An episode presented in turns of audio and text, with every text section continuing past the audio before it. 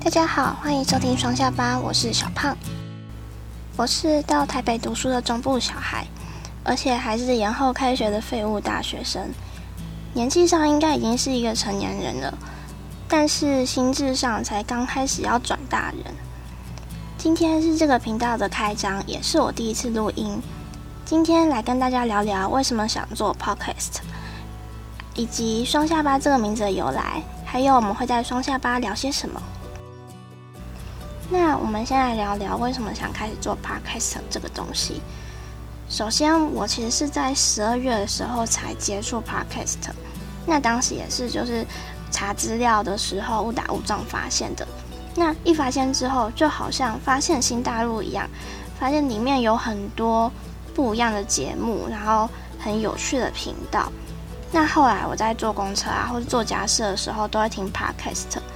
比起 YouTube，我真的更常打开 podcast，因为我是一个比较喜欢专注当下在做的事情的人。那我在听的时候，只需要打开耳朵，其他的感官还是可以让我活在原本的世界。而耳机的世界是很有趣的，因为每个人领域不同，生活经验不同。因为酒透过声音，所以可以让听的人自己想象 DJ 口中说的那个世界。虽然这么说，跟文章效果好像有点像，但是不同的是，透过 DJ 的语气，可以让听者的想象更接近真实，更接近 DJ 想要传递的。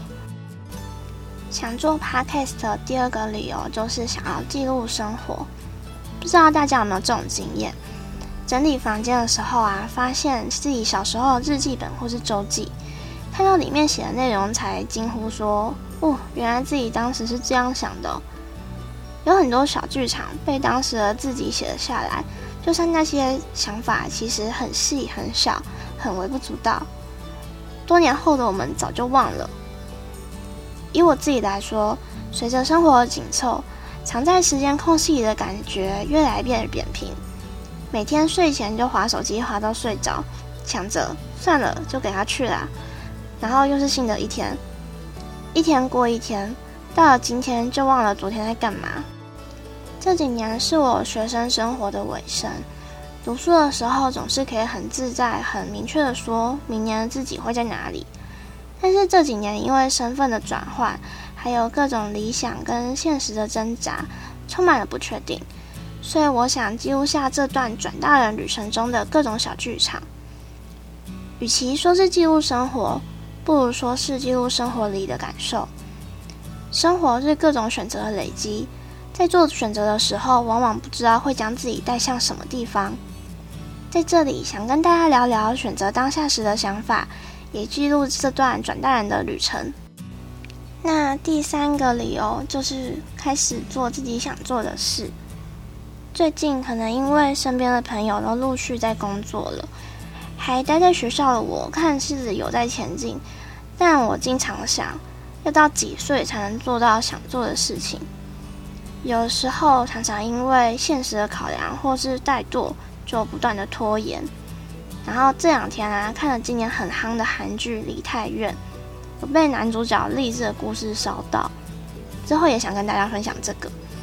那其实我在很小的时候就立下一个蛮有趣的梦想，就是想当一个创作者。